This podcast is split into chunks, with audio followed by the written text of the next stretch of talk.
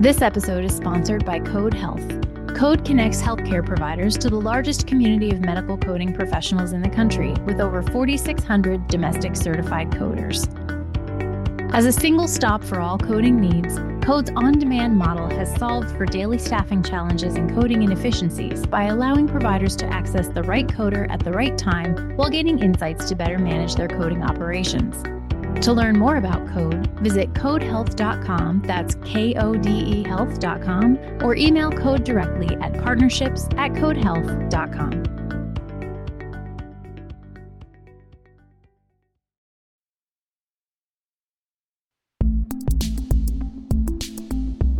The intersection of quality and finance today on HFMA's Voices in Healthcare Finance podcast.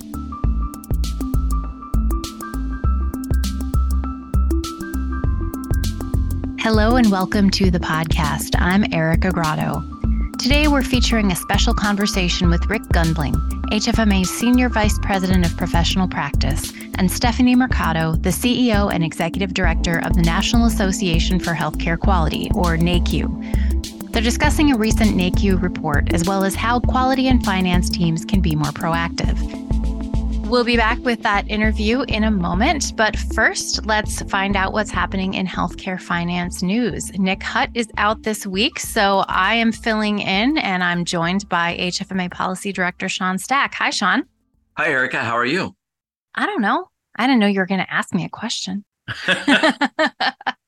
so let's jump right in. CMS has proposed new hospital federal price transparency requirements in their outpatient prospective payment system for the 2024 calendar year. It was released on July 13th of this year.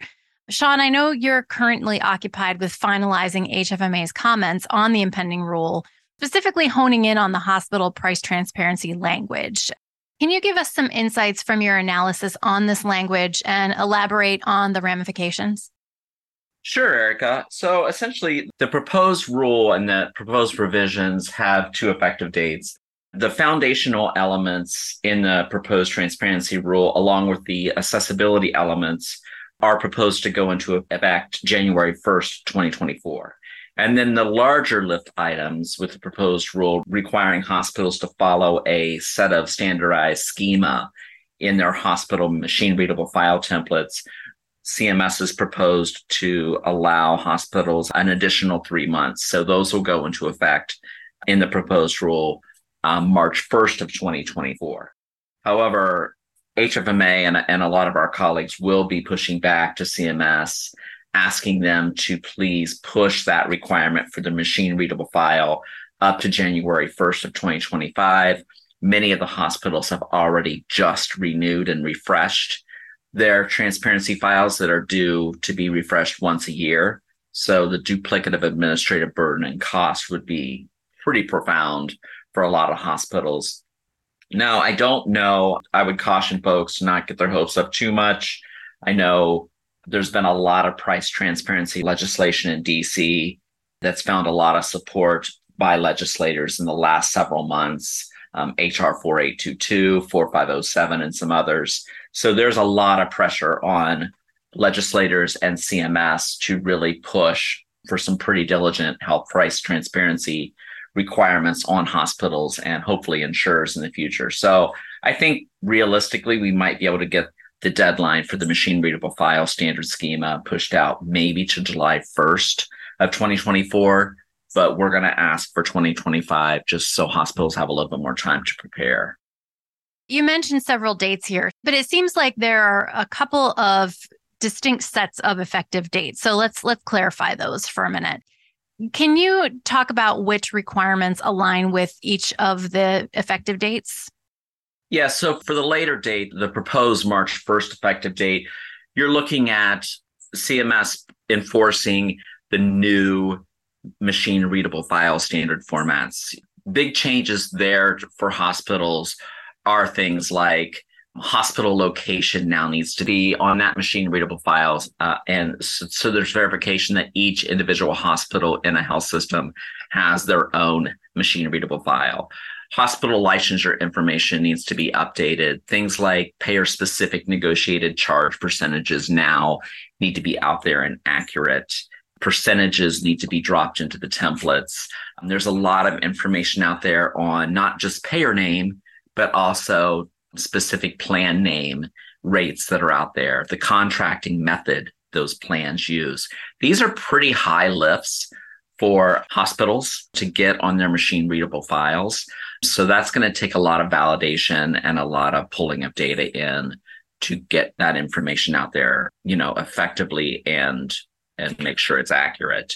Along with those machine readable files, there's going to be some accessibility requirements that hospitals have to meet where in the footer of the main hospital page, there needs to be a link directly to the hospital price transparency files with a specific, very specific naming convention. So accessibility is addressed in the rule, as well as, and probably more importantly, a great deal of information out there on hospital leadership, who the main contacts in the hospital or the healthcare organization that is responsible for now certifying that these files are correct. So a lot of teeth go out there in enforcement of these provisions now. So that's being stood up. So you mentioned earlier the March 1st, 2024 date for the new standard machine readable file schema. How substantial a task do you think this is going to be? Is it going to be a really comprehensive process, or are we talking about a couple new fields? I mean, we're talking about several new fields and definitely a lot more detail that needs to be added to the machine readable file, Erica. So I think there's going to be some pretty significant lift here based on the size of your hospital and the, and the services and items provided. I would say take what you initially invested in administrative burden in formulating your standard formats and plan on using about 50% of that time to stand up these new ones. So it is going to be a pretty significant lift for hospitals to make sure that this new data in this new machine readable file schema is validated and accurate. As we often say on this podcast, the date might get pushed back, right? But start now just in case. Is that fair? I would definitely start right now just in case. I mean, we're going to ask for more time, but again, there is a lot of eyes, a lot of bipartisan eyes and push to implement more strategic and more detailed transparency requirements on providers. So I do think that this will move move forward a little bit aggressively in 2024, hopefully beginning of 2025. So I would prepare for the worst if I were a hospital. A lot more to come on this, it sounds like. I know you and Nick are both going to be watching it closely. Listeners who want to learn more can see further developments at hfma.org slash news. Sean, thanks so much for uh, putting up with me today. Thanks, Erica. It was great working with you. We'll be back in a moment.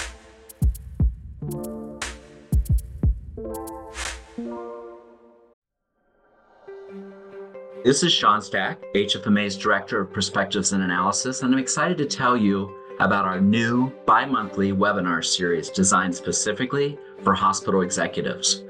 HFMA will provide timely updates on the latest national healthcare reimbursement and revenue cycle regulations, policies, and trends. This series will equip you with the knowledge and insights you need to navigate the complex world of your healthcare business office. You can register now at hfma.org under webinars. Anyone working in a healthcare organization should consider safety and quality as part of their responsibilities. But the Healthcare Quality and Safety Workforce Report by the National Association for Healthcare Quality, or NAHQ, found that patient safety is still a siloed effort. Recently, I sat down with Stephanie Mercado, CEO and Executive Director of NAHQ, and Rick Gundling, Senior Vice President of Professional Practice of HFMA, to discuss how quality and finance teams can shift their perspective to be more proactive. Stephanie, NAHQ's Healthcare Quality and Safety Workforce Report found that patient safety is still a siloed effort, although ideally, everyone working in a healthcare organization should consider safety and quality as part of their responsibilities. You talk about quality as compliance being a reactive approach. What do you mean by that? So, when we think about the potential of quality and safety to have a real impact, what we need to understand is that we have to move past a compliance mindset and really evolve to an excellence mindset. When the uh, quality and safety movements were born, they were really born of a reactive approach to mitigate against things that we know go wrong.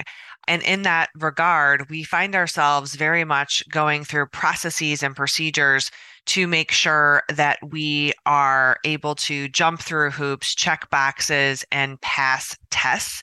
When really what we should be doing is making sure, sure, we have those bases covered, but really aspiring towards the next level efforts in quality and safety that are really about being proactive, and having a holistic and systematic way to ensure the highest quality, safest, and lowest cost healthcare overall.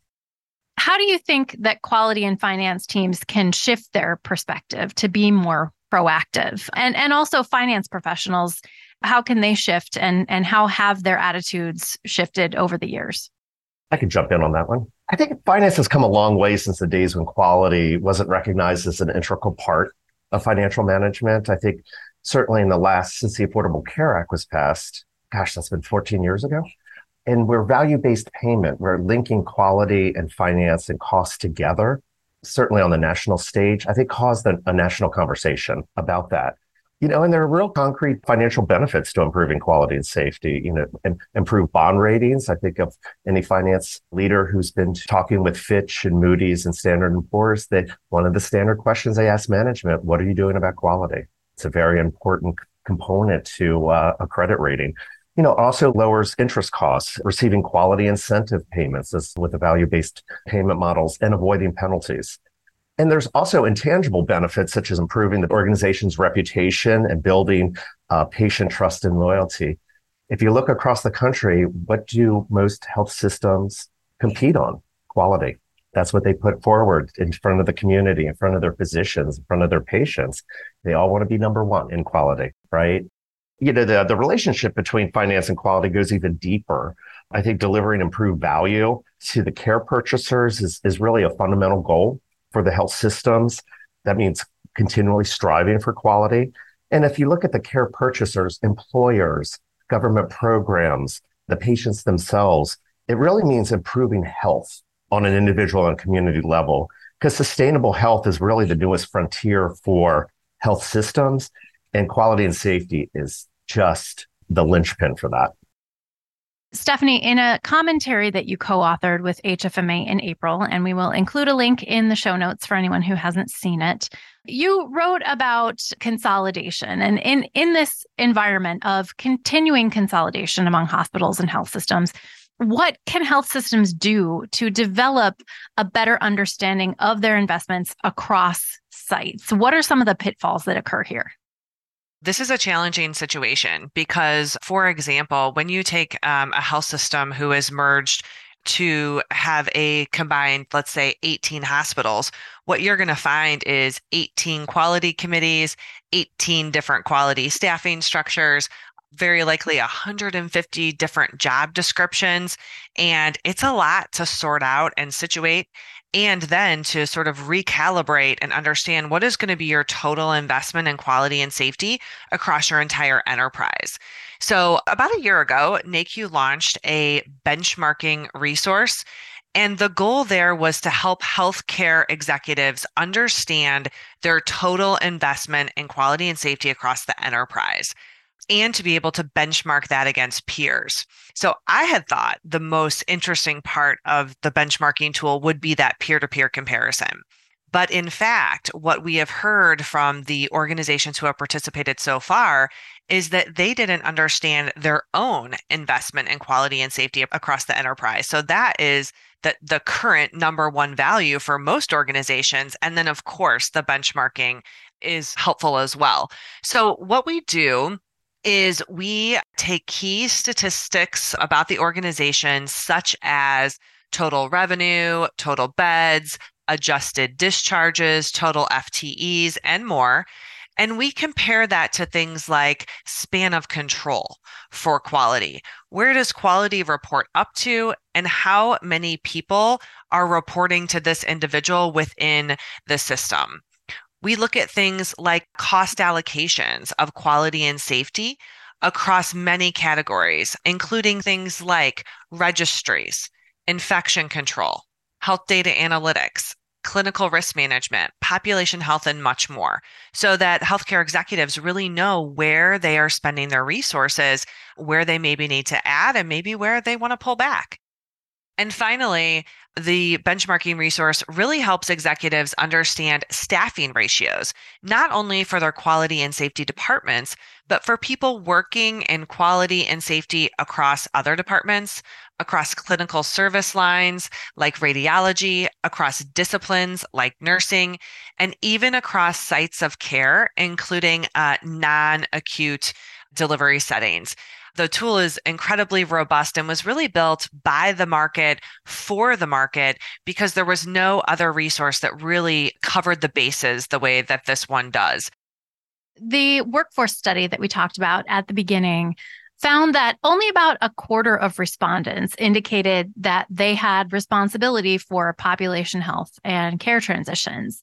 HFMA recognizes that many hospitals and health systems and many of their CFOs have been slow to embrace population health management, but some have been very active. And Rick, I'm sure you know a few examples that you can share. There was one that came up at HFMA's annual conference in June. Uh, Multicare CFO James Lee discussed the organization's investment in a population health management company and their 30 plus value based payment agreements. But what opportunities exist for finance and quality professionals to collaborate on introducing or expanding population health initiatives in their own organizations?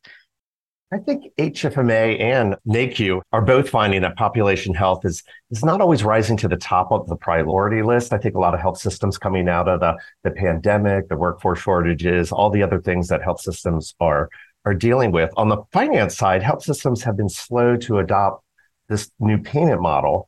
I think because getting on board the, the payer community, the employer community, changing the health systems to be able to manage payment models that support population health have been slower in developing. But I, I'm talking to more and more CFOs and health systems that are definitely focused for the future on population health and value based care. I read in NAHQ's recent workforce report that they found population health as an opportunity area that quality professionals are being underutilized in this area. And some of the population health competencies mentioned in the NAHQ uh, report for quality are directly similar to our recommendations for finance professionals. Unfortunately, like you mentioned in our workforce report, both population health and quality review and accountability are big opportunity areas.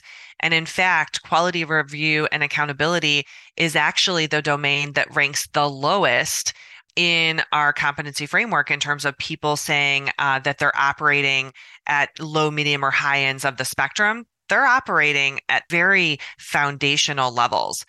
And so this reminds me just a little bit of a story I wanted to share, which is about five years ago, I was at a conference for accountable care and um, hearing from a lot of healthcare executives about all the great work that they were doing and really sort of innovating around the models and the contracts. So when it was my turn to speak, I congratulated them, of course, on their progress.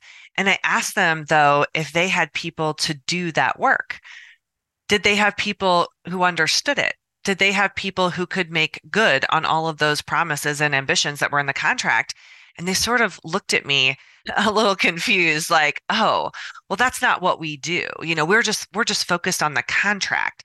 And it was a real opportunity to connect the dots to say you know striking the deal is one thing and implementing it and achieving your goals is quite another. And i think that that is something that is a real opportunity for everyone in healthcare to rally around, but certainly quality and finance. Like get those people at the table early and get them involved in setting up the rules and parameters of the contract so that you can achieve the highest level of success. I want to throw a wrench into this for a minute because you're talking about people and culture, but there are some pretty big workforce issues in healthcare right now, particularly in nursing. And there is a consensus about the link between nurse staffing and patient safety and quality. But there are different ideas about how that works in practice. Sometimes those ideas conflict. So, what roles do finance and quality professionals have in developing nurse staffing solutions for their organization?